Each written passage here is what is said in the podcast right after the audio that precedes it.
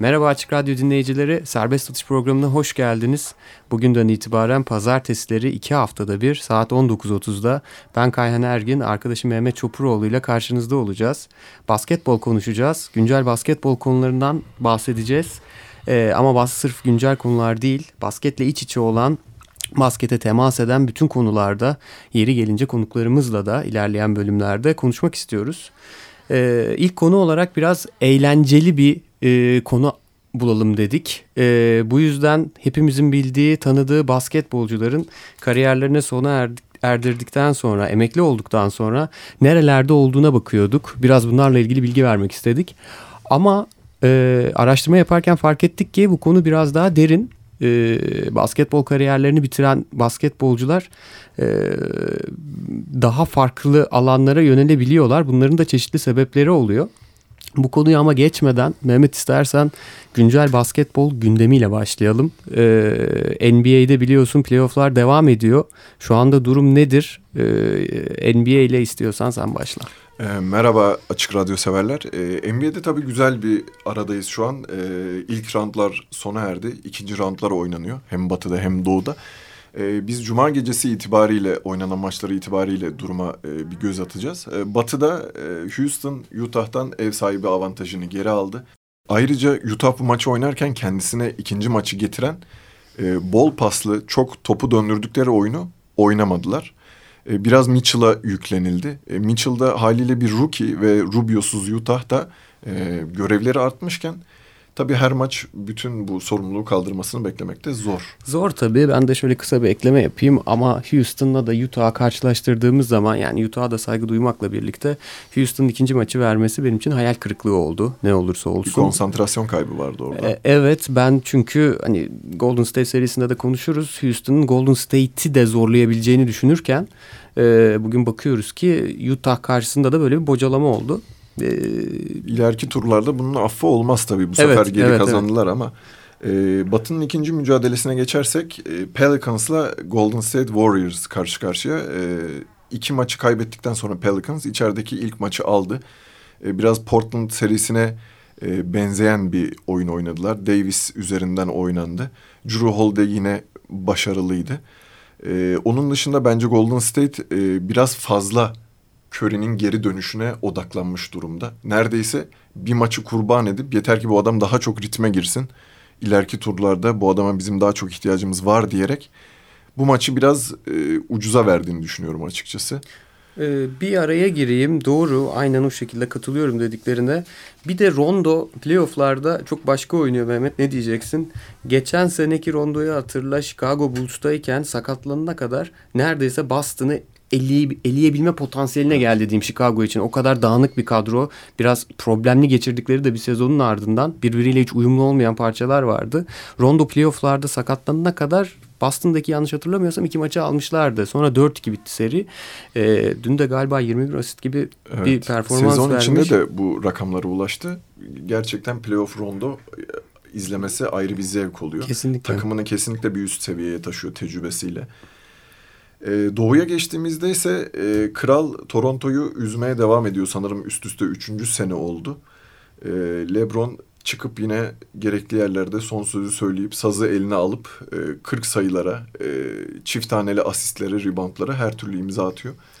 E, zaten sanırım bundan iki ay önce kaybedilen bir Washington maçı sonrası e, muhabirin sorusu üzerine e, kaçıncı seed yani kaçıncı hangi noktada bitirdiğimin bu önemi yok. E, birinci maç için sizin evinize geldiğimde bu sizin için çok zor olacak gibi bir demeçte bulunmuştu. LeBron 15. senesinde bizleri şaşırtmaya devam ediyor gerçekten. Ee, son periyodu bilmiyorum seyretme fırsatın oldu mu veya hani oynadığı basketi Toronto ile oynadıkları işte ikinci maçta ee, biraz canı sıkıldı artık. Hani sağdan başka şutlar denemeye başladı. İşte kendini oynamaya başladı yani. Gerçekten şov yaptı LeBron. Üst üste fadeaway'ler ee, gördük. Bu seri üzerinde de aynen bu seri üzerinde yaz bir şey ekleyeceğim. İkinci maçta Kevin Love'ın kımılda, kıpı, birazcık kıpırdaması da e, Cleveland'ı aslında galibiyete Tamam biz götüren... zahmet diyoruz. Biz zahmet evet, artık. Evet götüren faktörlerden Kevin birisiydi. Love'da. E, son eşleşmeye geçtiğimizde de e, Boston'la Philadelphia karşı karşıya resmen bir Brad Stevens show izliyoruz orada. e, neredeyse tabiri caizse sineğin bile yağını çıkarıyor. Her oyuncudan verim almaya çalışan bir Brad Stevens var gerçekten. Yani aynen ya Irving playofflarda yok. Hayward bütün sezon yoktu. En önemli belki de iki adamı kadroyu kurdukları sene başında. İkisinden de hiç verim alamadılar. Playoff için konuşuyorum tabii. Irving normal sezonda oynadı. Ee, ve bugün Boston 2-0 önde konferans yarı finallerinde e, gerçekten Brad Stevens'ı kutlamak lazım. Biraz da bu seri üzerinde bence Marcus Smart'a da değin istersen. Kesinlikle X Factor olarak, e, X Factor olarak yani oyunda kaldığı sürede skor olarak yansımasa da geri kalan bütün pis işleri gerçekten yapıyor. Buna Embiid'den offensive rebound almak da dahil. E, gerçekten canla başla mücadele ediyor ve koçu nasıl çok seviyorsa tabii ki seyirciler de Smart'ı çok seviyorlar. Aaron Baines'e de değinmek isterim. Hem Embiid'i durdurma çabası hem son zamanlarda kenardan vurulduğu Üçlük atmaya başladı değil mi? evet. O da ilginç bir faktör olmaya devam ediyor diyorum. Ee, biraz da Avrupa basketboluna değinelim istersen. Kaya. Avrupa basketbolunda tabii bizim programı gerçekleştirdiğimiz tarihte daha doğrusu bu kayda aldığımız tarihte Final Four e, Euroleague'de belli olmuştu. Ee, öncelikle Fenerbahçe'den bahsetmek isterim. Dördüncü yıl üst üste Final Four'a kalarak Fenerbahçe bize bu gururu yaşatmaya devam ediyor. Ee, umuyoruz ki bu senede ki ben zaten ne Eurolig'in ne de açıkçası NBA'in şampiyonunun bu senede değişeceğini, değişmeyeceğini düşünüyorum. Ee, Fenerbahçe bu sene şampiyon olarak yine bizi gururlandıracak. Ee, Euroleague ile ilgili açıkçası Final Four bittikten sonra daha detaylı bir program da yapmak isterim ama e, Final Four ile ilgili belki küçük noktalara değinmek, küçük böyle e, değişik bilgiler vermek de faydalı olacak. E, Doncic biliyorsun Real Madrid'de oynuyor. Ee, ve bu sene hani demin de NBA'yi konuştuk. NBA'ye geçmesi kuvvetle muhtemel. Drafta katılacak. Evet. Onun içinde çok önemli bir turnuva olacak birinci sıradan gitmesi bile konuşuluyor draftta açıkçası onun için. Yani, Öyle bir yetenek. doğru. Bir, yani yetenekli olduğu kesin birinci sıradan seçilir mi seçilmez mi? NBA'de nasıl bir performans gösterir onu bilmiyorum. Benim de açıkçası kafamda soru işaretleri var. Ama bu turnuva onun için de çok önemli. Ee, bir de şöyle enteresan bir detay var Euroleague'de Mehmet. 2009 yılında biliyorsun Panathinaikos şampiyon oldu Euroleague'de. Evet. Ee, Panathinaikos'un koçu Obradovic'ti. Yardımcı antrenör Ituidis'ti. E, oyun kurucusu da Jaskevicius'tu. Bugün bu üç isim Final Four'a kalan üç takımın koçluğunu yapacak.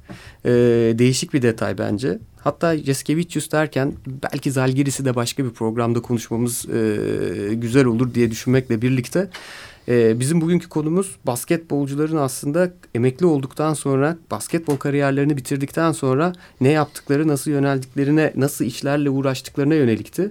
Jaskevicius da güzel bir örnek. Ee, koç olarak devam ediyor. Sen araştırma yaparken neler gözüne çarptı? Ee, aktif basketbol hayatını bitiren basketbolcular açısından. Öncelikle tabii konuyu şuradan ele almak lazım. Ee, bu basketbolcular bizim gibi demek zorundayım. Sıradan hayatlar sürmüyorlar e, çok küçük yaşlarda bu spora başlayıp e, 18-19 yaşlarında profesyonel oluyorlar. E, yüksek kontratlara imza atıyorlar. E, hayatları 7-24 spor oluyor. E, antrenman üstü antrenman, yazı kışı fark etmiyor. Bunun üstüne medyada boy göstermeleri gereken anlar oluyor. Reklam yıldızı olmaları gereken anlar ve topluma örnek olarak e, yaşamaları gereken anlar oluyor. Gerçekten kolay değil ve siz bu insanlara e, bu kadar alışkanlıklarla büyüyen, hayatını sürdüren insanlara bir noktada diyorsunuz ki sen artık emeklisin. Senin artık e, tabiri caizse altıda kalkmana gerek yok. Bir de burada tabii şunu da söylememiz lazım. Ee, artık NBA özelinde de Euroleague özelinde de basketbolcular sosyal medyasından işte normal yazılı basınına kadar sürekli gündemdeler. Ee, çok tırnak içinde özellikle yıldız seviyesinde olanlar e, şaşalı bir hayat da yaşıyorlar. Oldukça ünlü tabir ettiğimiz kişiler seviyesindeler aslında. E, e, basketbolu bıraktıktan sonra bu ün, bu hayat bir anda bitiyor. Bambaşka bir hayata geçmeleri gerekiyor. Burada bocalamak da bocalamaları da bana normal geliyor aslında.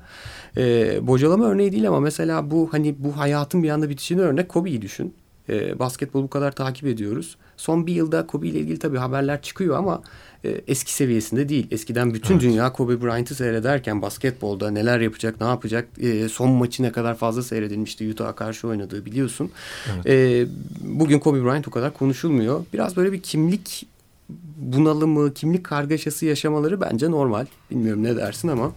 Kesinlikle bir de biz oturduğumuz yerden kendimizce bir hesap yapıyoruz. İşte kariyerinde bu kadar kazandı. Yine kendimizden yola çıkıp şu kadarını harcasa, şu kadarını kenara koysa ama dönüp bakıyoruz ki demek ki bu hesap bu kadar kolay değil yani. Çarpma toplama değil başka faktörler de var ki herkes aynı matematikle devam edemiyor hayatını. E, tabii bunların sebepleri neler? E, en önemli sebeplerden biri e, açıkçası e, finansal hizmet veya profesyonel hizmet almaları gereken noktalarda basketbolcular, sporcular maalesef e, bu noktalara Arkadaş. aile bireylerini, arkadaşlarını e, getiriyorlar. Ve gerçekten yapılmaması gereken bir hareket bu. Aynen öyle. Ee, bu şekilde bir hayat yaşadıktan sonra hayatı yaşarken planlama e, daha doğrusu bir gün gelip basketbolu sona erdirdiğinizde ne yapacağınızı bence de planlamaları gerekiyor. Bunun için de profesyonel yani bu işi bilen finansal yatırımcı mesela iyi örnek vermek gerekirse David Robinson burada.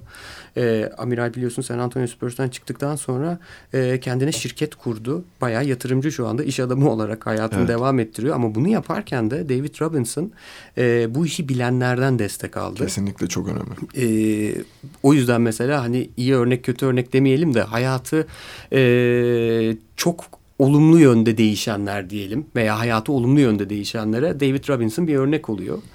Ee, bilmiyorum başka var mı hani e, faktörler başka Sanırım böyle Derrick Rose'un e, kendi yine abisi olabilir. Kendi menajerliğini yaptı. Bu tabii yapılmaması gereken bir şey. Hem menajer oluyor bu insanlar size yol göstermesi gerekiyor sizi 7-24 başka bir şeyle ilgilenirken.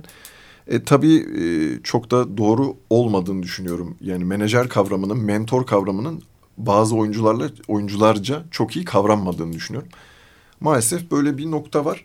Aynı zamanda e, oyuncuların geldikleri yer itibariyle bozuk aile düzenleri ve bu e, entourage kavramı da e, bu kötü sebeplerden biri maalesef. E, şimdilerde camp diye de geçiyor bu Kavai mevzusunda evet, çok evet, camp evet. E, tabirini duyduk. Mesela örnek vermek gerekirse Iverson'ın 50 kişilik bir enturajı olduğundan bahsediliyor. Bu kolay değil. Siz yani 10 sene 15 sene 50 kişiye kol kanat geriyorsunuz. Bunun tabii bir mali yükümlülüğü var. E, haliyle sizi bir seviyede bu biraz tabii etkiliyor. Bir de Mehmet şöyle de bir şey var. O hani e, basketbol sonrası hayatla da belki ilgilidir de bu arkadaş grubuyla vesaire yaşamaları e, onların kariyerlerini de etkiliyor. Mesela bu kadar geniş arkadaş grubu içlerinde birisi bir problem yaşadığı zaman oyuncunun morali bozuluyor. Iverson örneğini verdim benim doğrudan aklıma geldi. Evet. Iverson'ın kariyerinde de işte arkadaşı mesela e, ölüyordu bir şekilde hayatını kaybediyordu. E, Iverson çok yakın olduğu için o kişiyi aile gibi gördüğü için performansında mesela değişimler yaşanıyordu. Ee,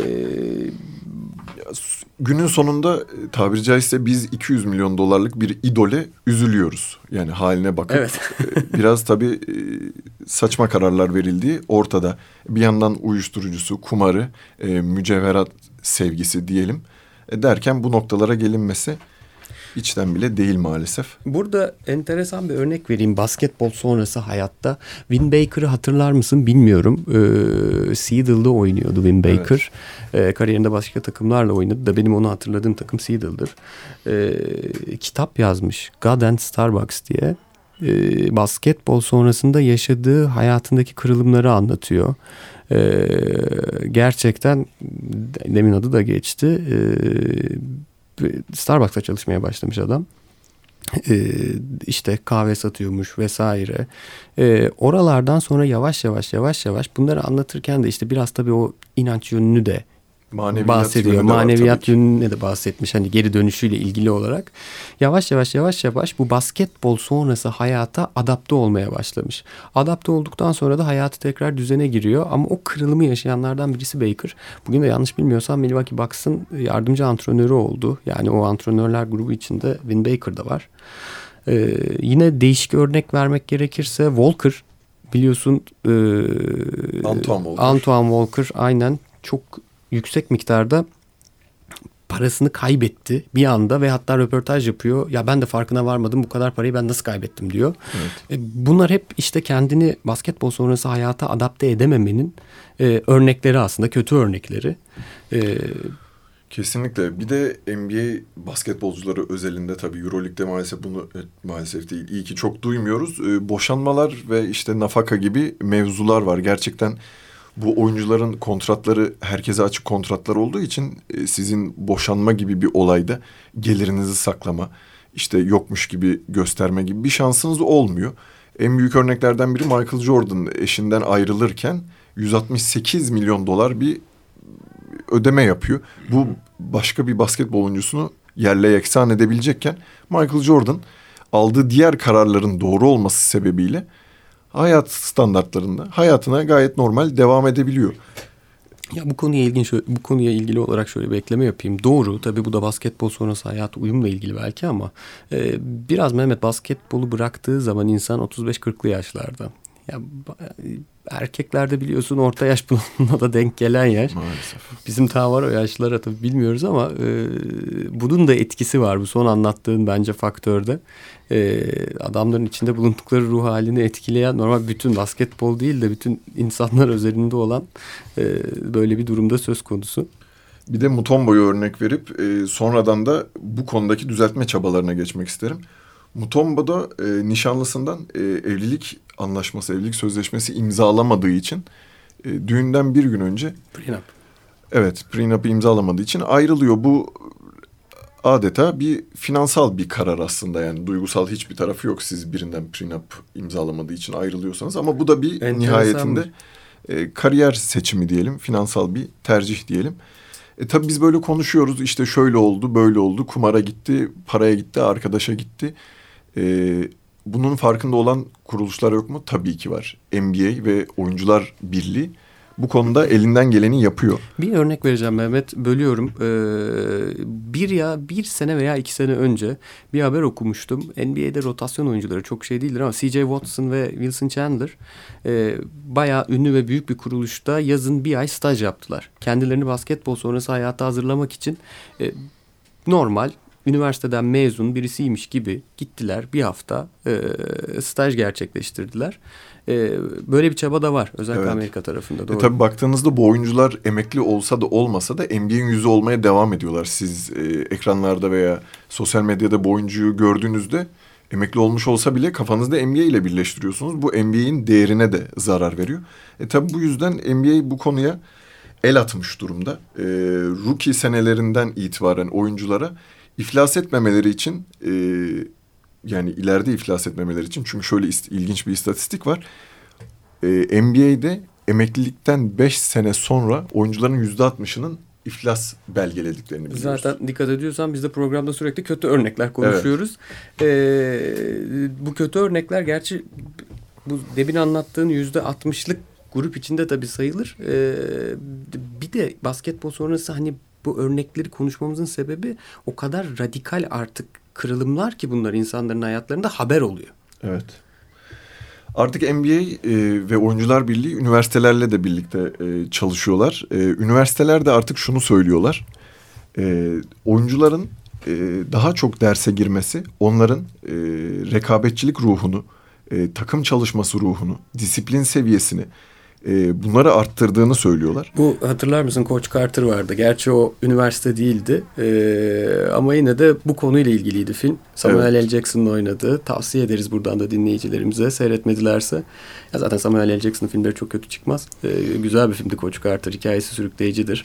Evet eskiden koçlar çünkü e, bu oyuncuların her şeylerine müdahale ediyorlardı.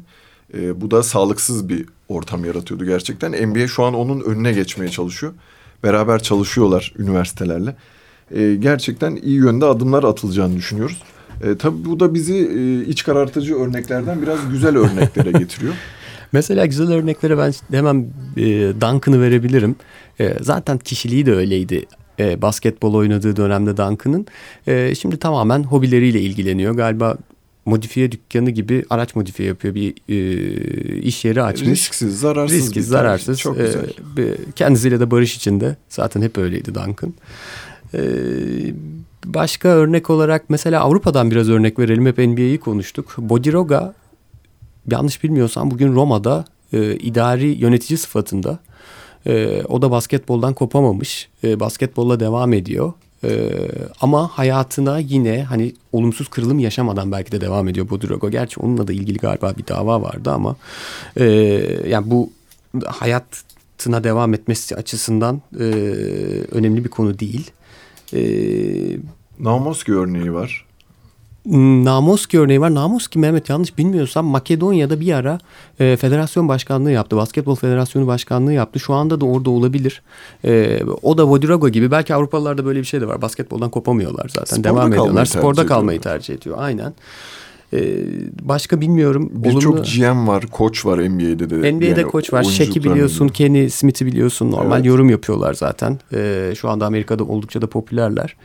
Ee, bilmiyorum eklemek isteyeceğim başka örnek var mı? Bir de olumlulara? oyuncularda şu oluyor.